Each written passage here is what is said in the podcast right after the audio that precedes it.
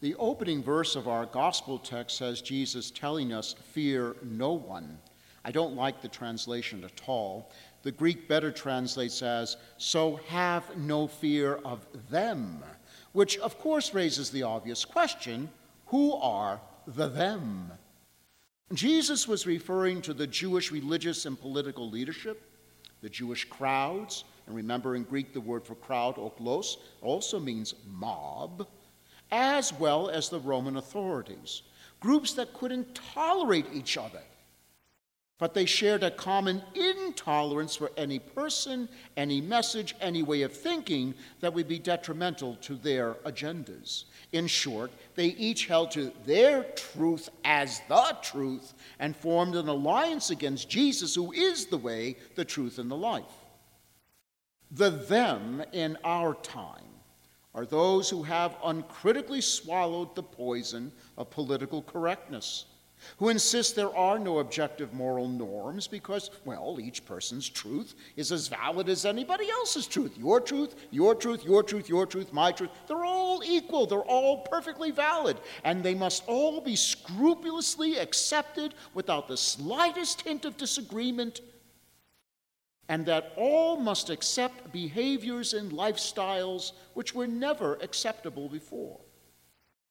Failure to conform results in being branded with various labels to destroy one's reputation or perhaps career, the new marks of Cain, if you will. They are designed to induce fear and, above all, silence any opposition.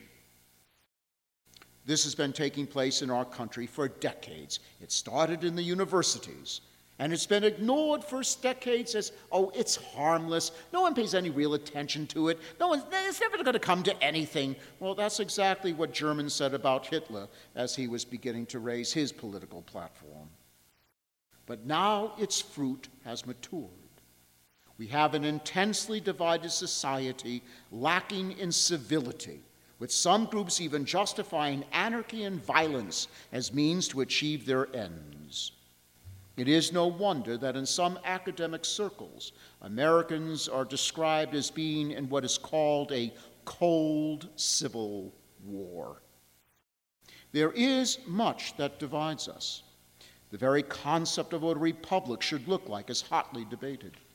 Some insist, for example, the Electoral College must be abolished citing the results of the last presidential election, while others insist the Electoral College did exactly what the framers intended it to do prevent populous states from overwhelming presidential elections.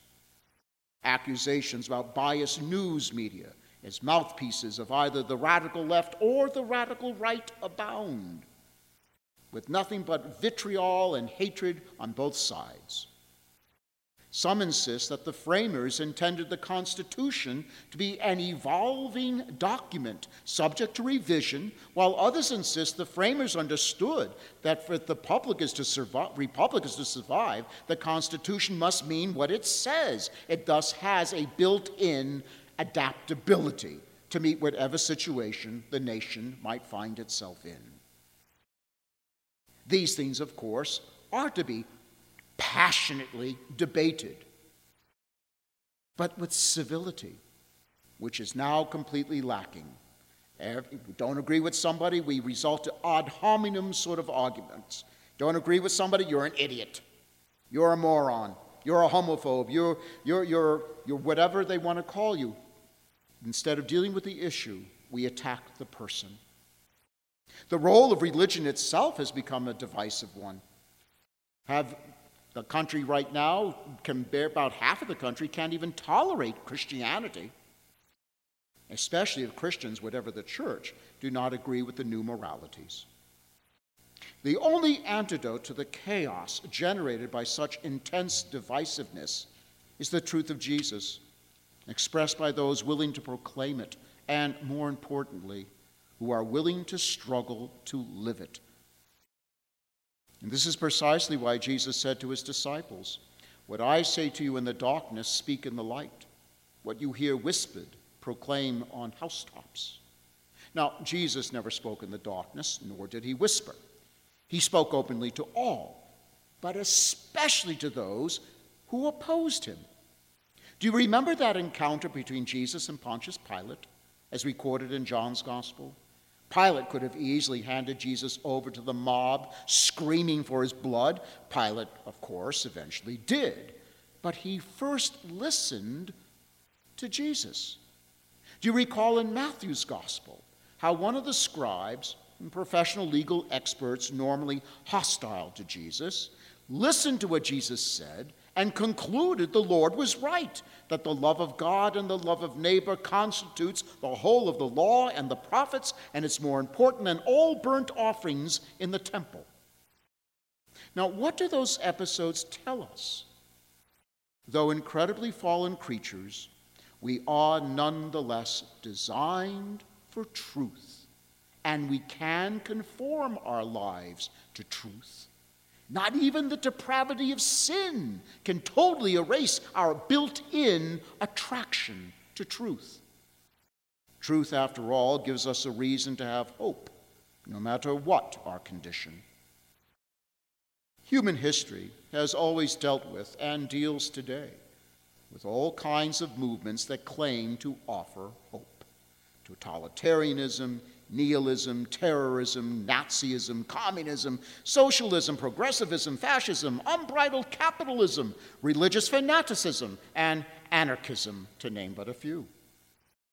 And they all offer tantalizing promises that are within our grasp, they insist, if only we have the resolve to unreservedly embrace their platforms making whatever painful sacrifices are necessary, even the silencing or purging of oppositional elements of our society, the dismantling of our institutions, and the denial and the rewriting of our culture and history. Only then, they tell us, can we usher in an era of unprecedented peace and prosperity, a golden age for all. All such groups demand unquestioned groupthink, political correctness with a new vocabulary to describe and indeed worship the new realities. And all are intolerant of the slightest dissent. Inevitably, after inflicting tremendous damage on the societies they infect, they die out, as all such movements must because they refuse to accept a simple reality. All men and women are made in the love and image of God and are designed for truth, not bromides or quick political fixes, but truth. Our founding fathers understood this when in the Declaration of Independence it was written, All men are created equal that they are endowed by their Creator with certain inalienable rights. Among these are life, liberty, and the pursuit of happiness. And ours is the only democratic republic in the world founded on this essential religious, and I repeat, religious truth. This is perhaps, I think, what constitutes genuine American exceptionalism. The truth Jesus offers us is a completely different message from the them of our time. He tells us that it's God's love for us, His compassion, His genuine concern for our well being is offered to all. That He sees the potential that exists in every person. That we are most authentically human when we make the effort to see in others what God does and care for the least among us, and that only His love can create a common bond between us, despite all our differences, enabling us to overcome those differences to serve the common good. It is this truth alone that has the capacity to reform the hardest of hearts which is why Jesus compelled his disciples then, and he compels us today to never hesitate to speak the truth, the source of our hope, without fear of the them, the forces in opposition to God's love. In the end, without God, hope is a mere illusion, because without God, hope is not rooted in truth.